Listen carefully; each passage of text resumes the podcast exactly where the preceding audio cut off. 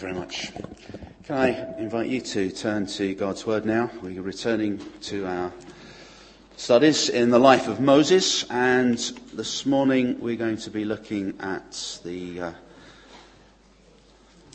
first 17 verses of Exodus chapter 4. Exodus chapter 4, verses 1 to 17. We shall read them now.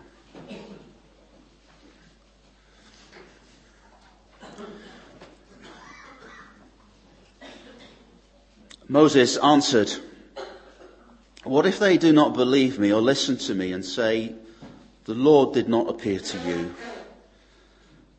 Then the Lord said to him, What is that in your hand? A staff, he replied. The Lord said, Throw it on the ground. Moses threw it on the ground and it became a snake and he ran from it. Then the Lord said to him, Reach out your hand and take it by the tail. So Moses reached out and took hold of the snake, and it turned back into a staff in his hand.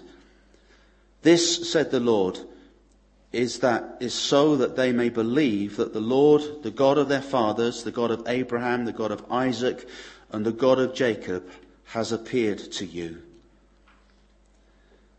Then the Lord said, Put your hand inside your cloak.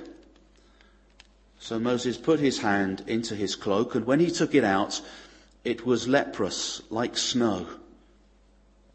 Now put it back into your cloak, he said. So Moses put his hand back into his cloak, and when he took it out, it was restored like the rest of his flesh. Then the Lord said, If they do not believe you or pay attention to the first miraculous sign, they may believe the second. But if they do not believe these two signs or listen to you, take some water from the Nile and pour it on the dry ground. The water you take from the river will become blood on the ground. Moses said to the Lord, O Lord, I have never been eloquent, neither in the past nor since you have spoken to your servants. I am slow of speech and tongue.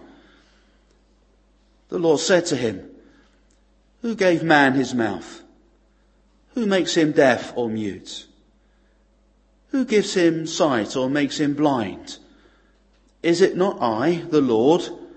Now go. I will help you speak and will teach you what to say. But Moses said, O Lord, please send someone else to do it. Then the Lord's anger burned against Moses and he said, what about your brother, Aaron the Levite? I know he can speak well. He is already on his way to meet you, and his heart will be glad when he sees you. You shall speak to him and put words in his mouth. And I will help both of you speak and will teach you what to do. He will speak to the people for you, and it will be as if he were your mouth and as if you were God to him. But take this staff in your hand so that you can perform miraculous signs with it. Let's pray.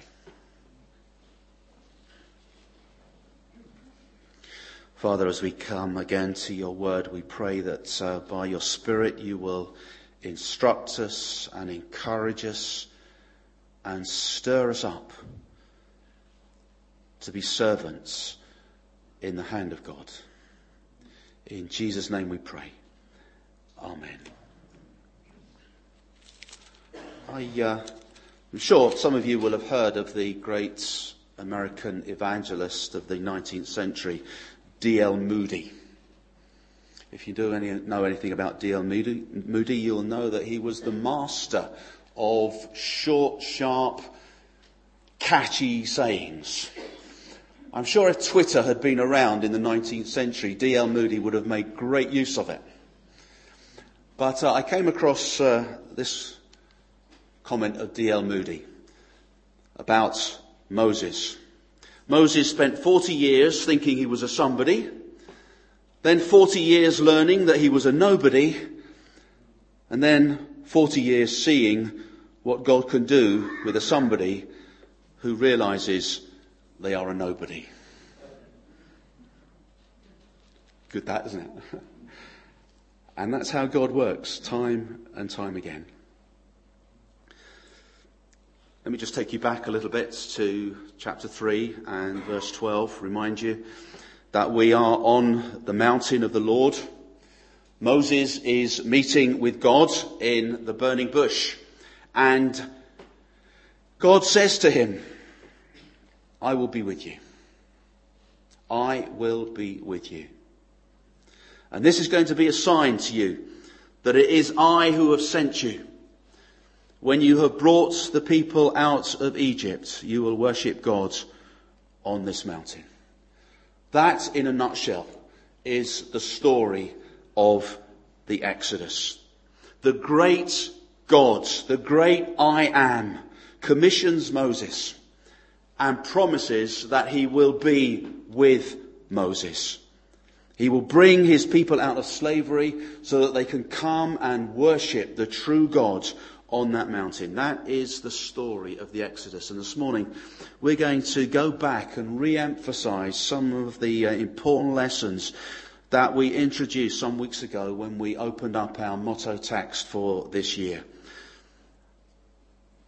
Basically, what we were saying then and what we repeat today is that no matter how weak we feel, how, how insignificant we may consider ourselves to be, God reassures us of His strength and of His presence with us.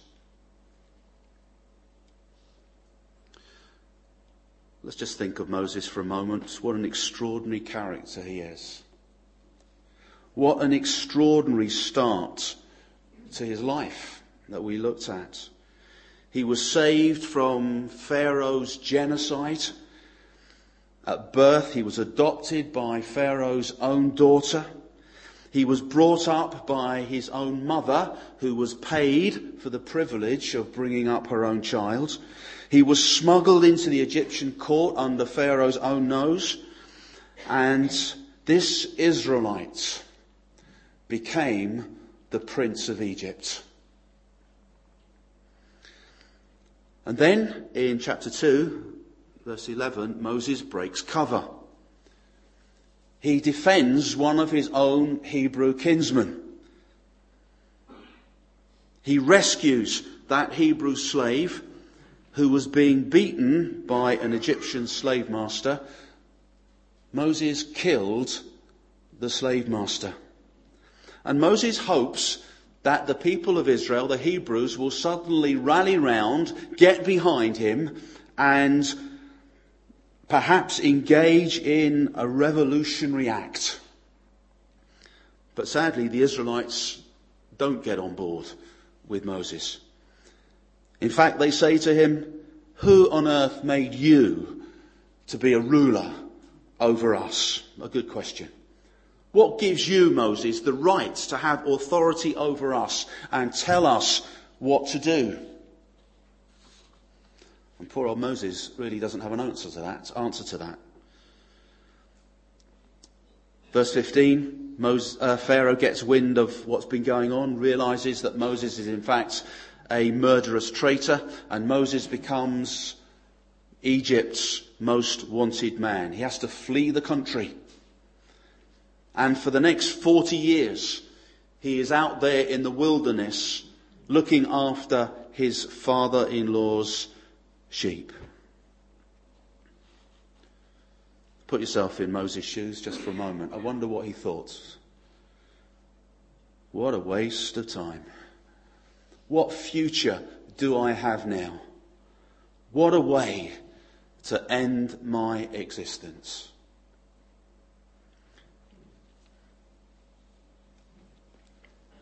Think God has a bit of a sense of humour, doesn't he? Certainly emerges in this particular passage because here's a fascinating thing.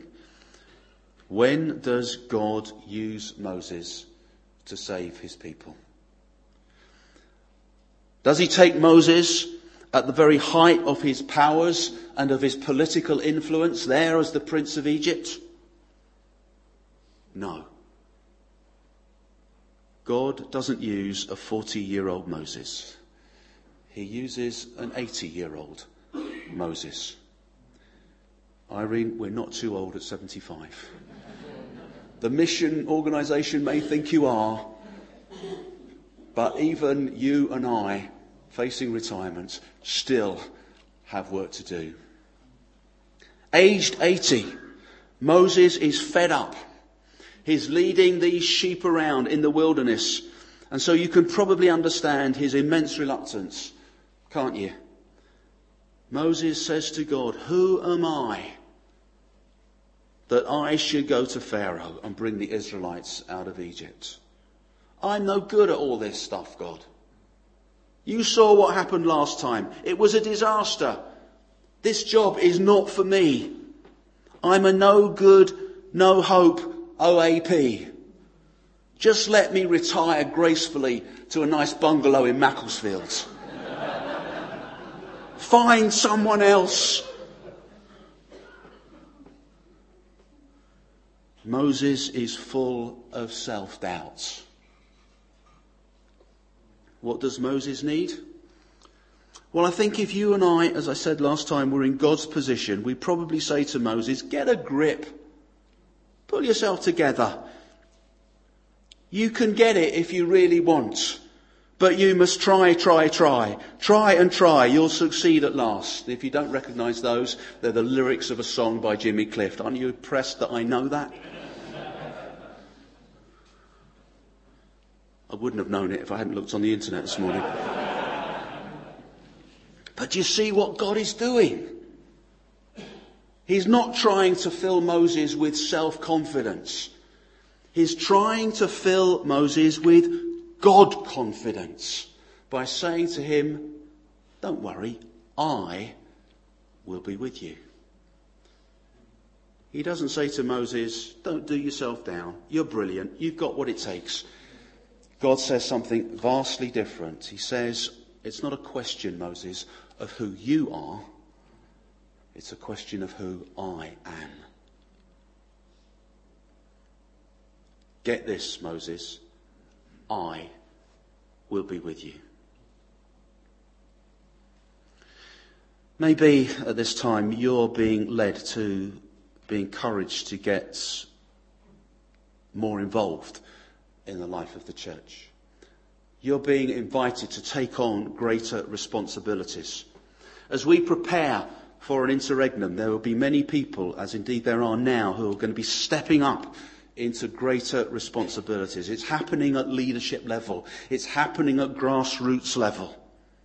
And it's great to see, it's wonderful to see people saying, I will help out. I will do the things that need to be done. But you know, maybe you're sitting there thinking, oh, who am I to step up to the mark? Who am I to step up into that daunting task that is being offered to me?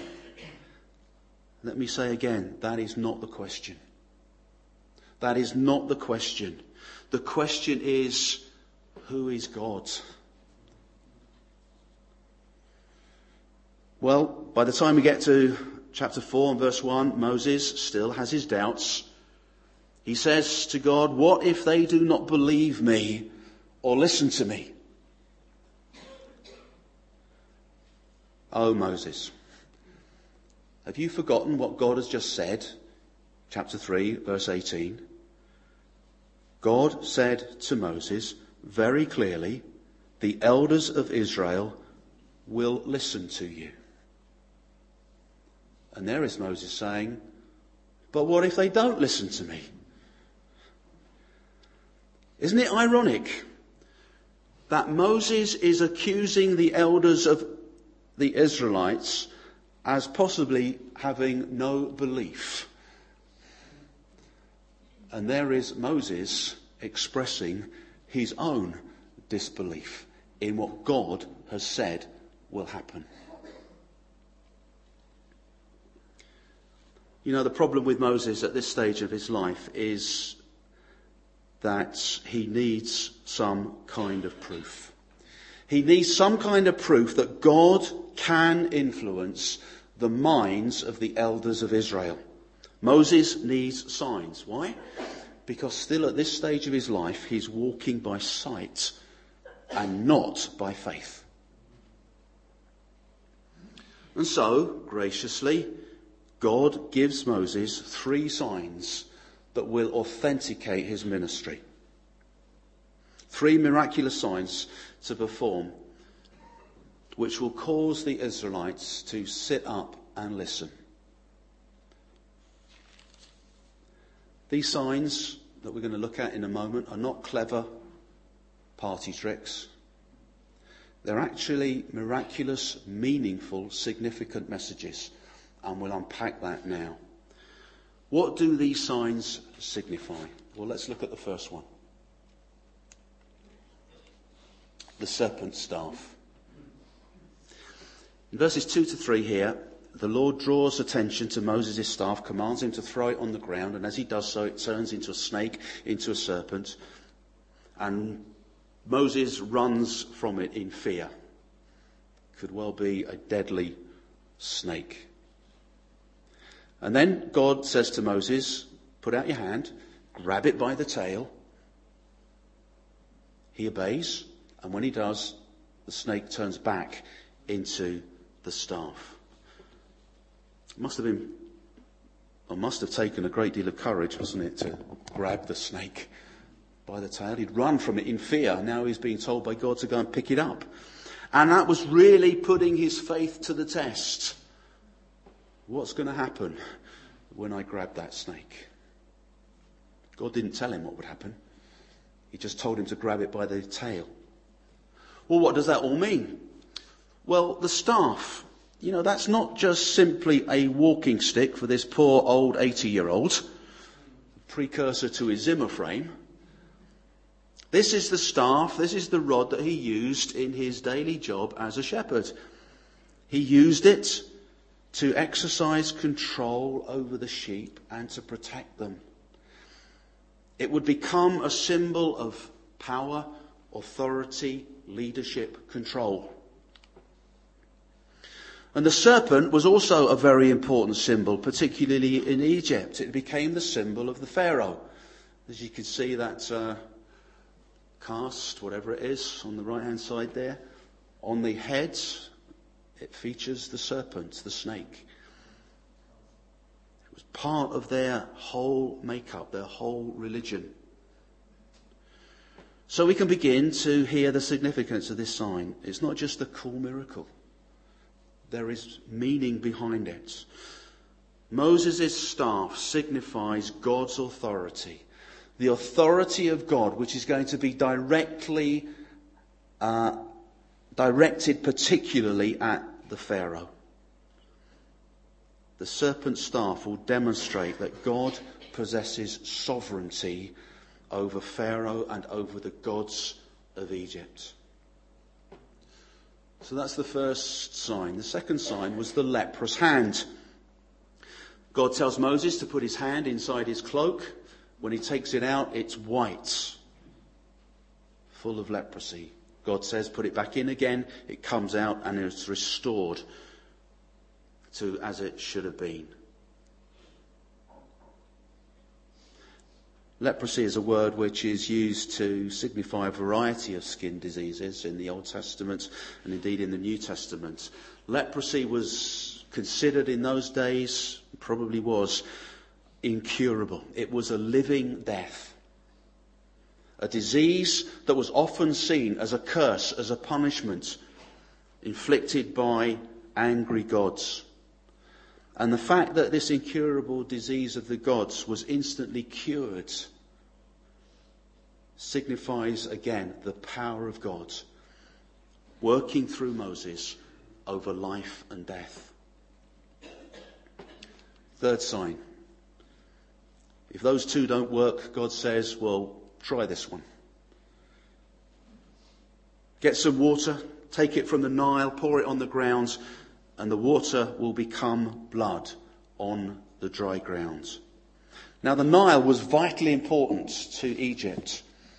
It made life possible in Egypt. It was the reason for their prosperity, reason for their wealth, their power. Every year, as the Nile flooded, it deposited several feet of rich, black, fertile soil on a normally dry land, which made farming and agriculture possible and productive. There would be very little water available in Egypt except from the Nile, and a river of blood would be a sentence of death.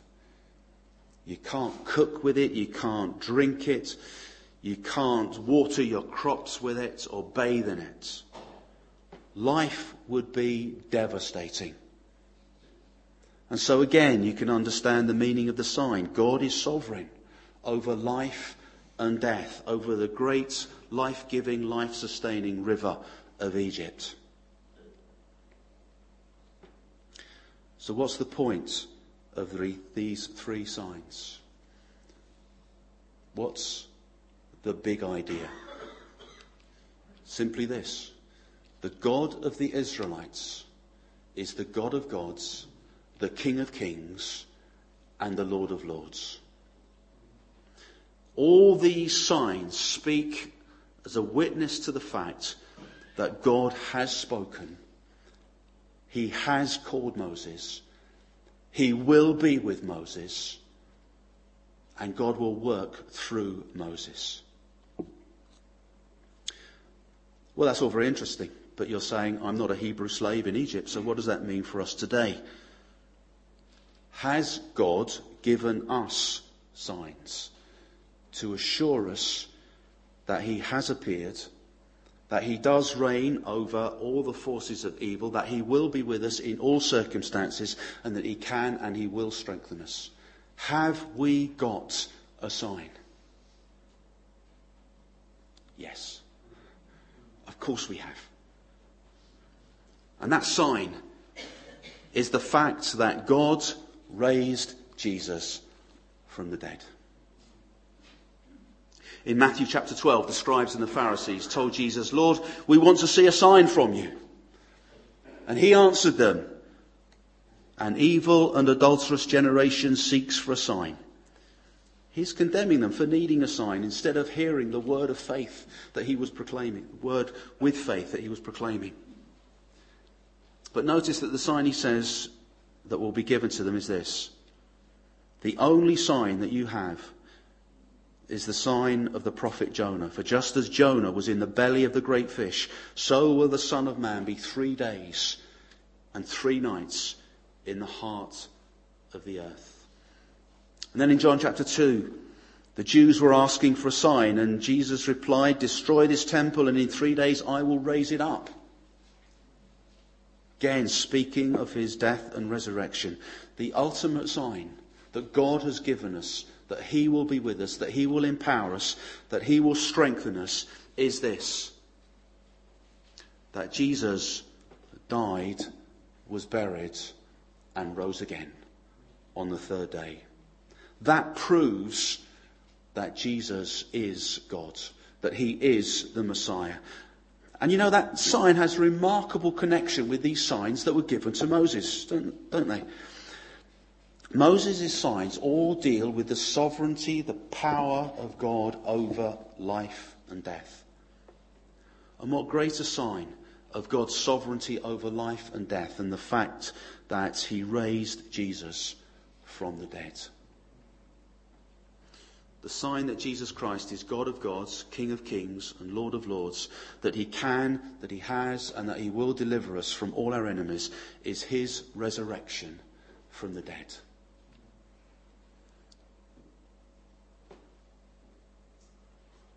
Back to Moses. With these three signs to authenticate his ministry, you'd think that Moses' mind would be put at ease, wouldn't you? no chance. Verse 10. Moses said to the Lord, Lord, I've never been eloquent, neither in the past nor since you have spoken to your servant. I am slow of speech and tongue. He's still trying to get out of this.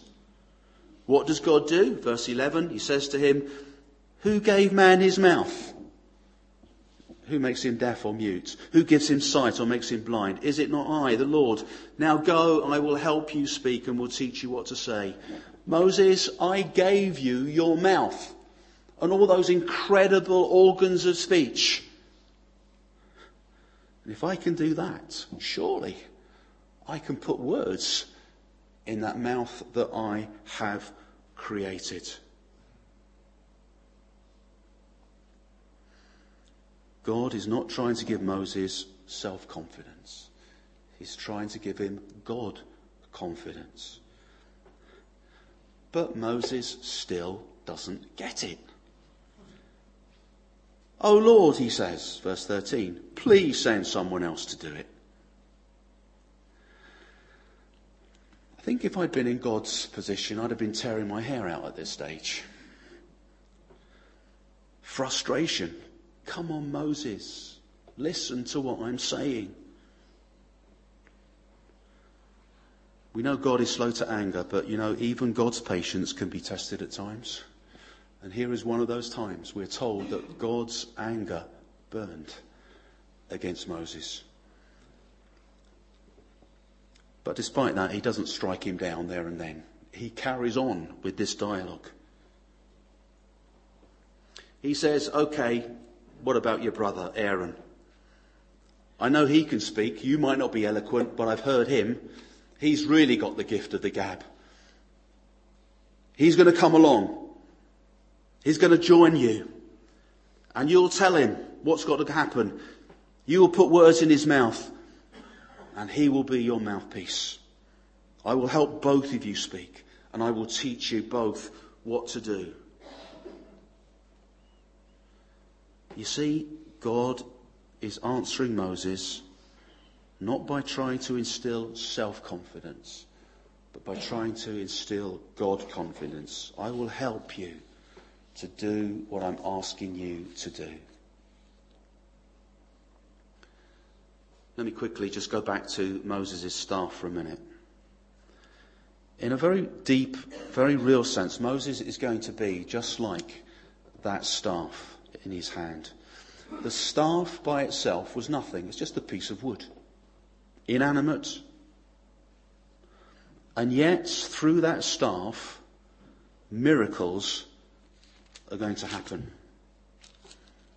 That's how that passage that we read ends. Take this staff in your hand so that you can perform miraculous signs with it.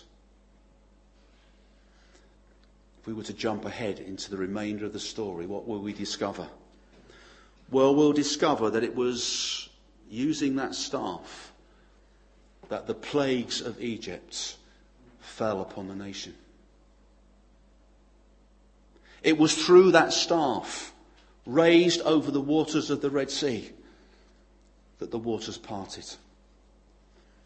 It was that staff that struck the rock out of which water flowed. Why? Because it was a wonderful supernatural staff? Special? No. It was just an ordinary piece of wood. Nothing to do with the staff, but everything to do with the eternal God, the great I am, who would use that staff.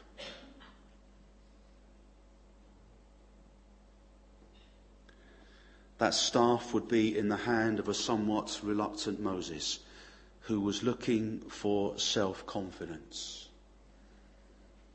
But with God, it would perform miraculous signs. And Moses is just like that staff. He's just an ordinary guy. For 40 years, he'd just been an ordinary, lowly shepherd. But he's going to lead the people of God out of slavery with mighty acts, not because he's a fantastic guy, a special person. No.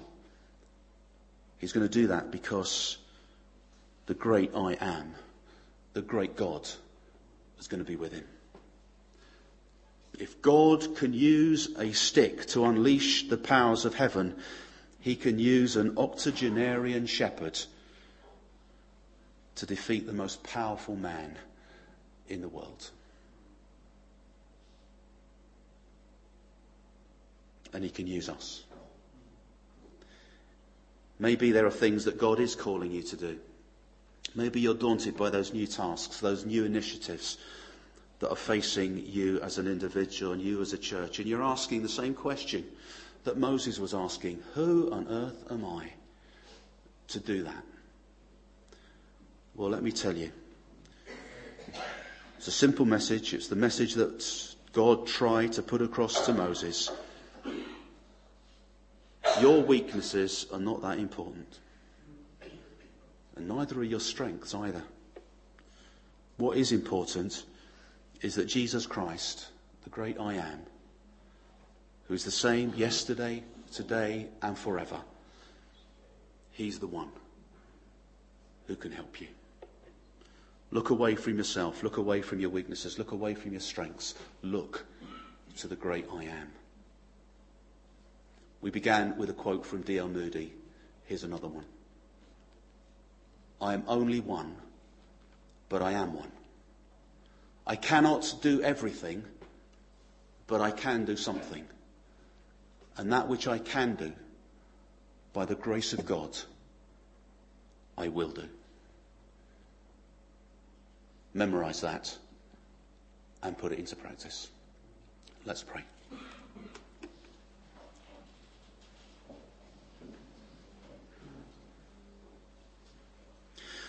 Father, I thank you for your words to your people this morning.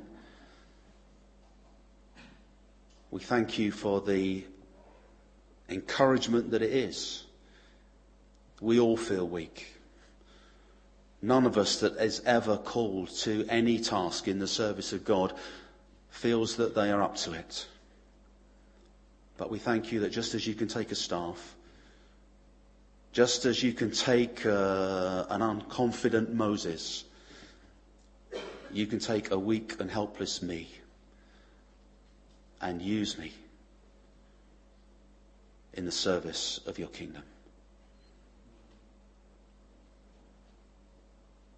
Lord, will you embolden us to the challenges that lie ahead as we commit ourselves afresh to your will and to your work.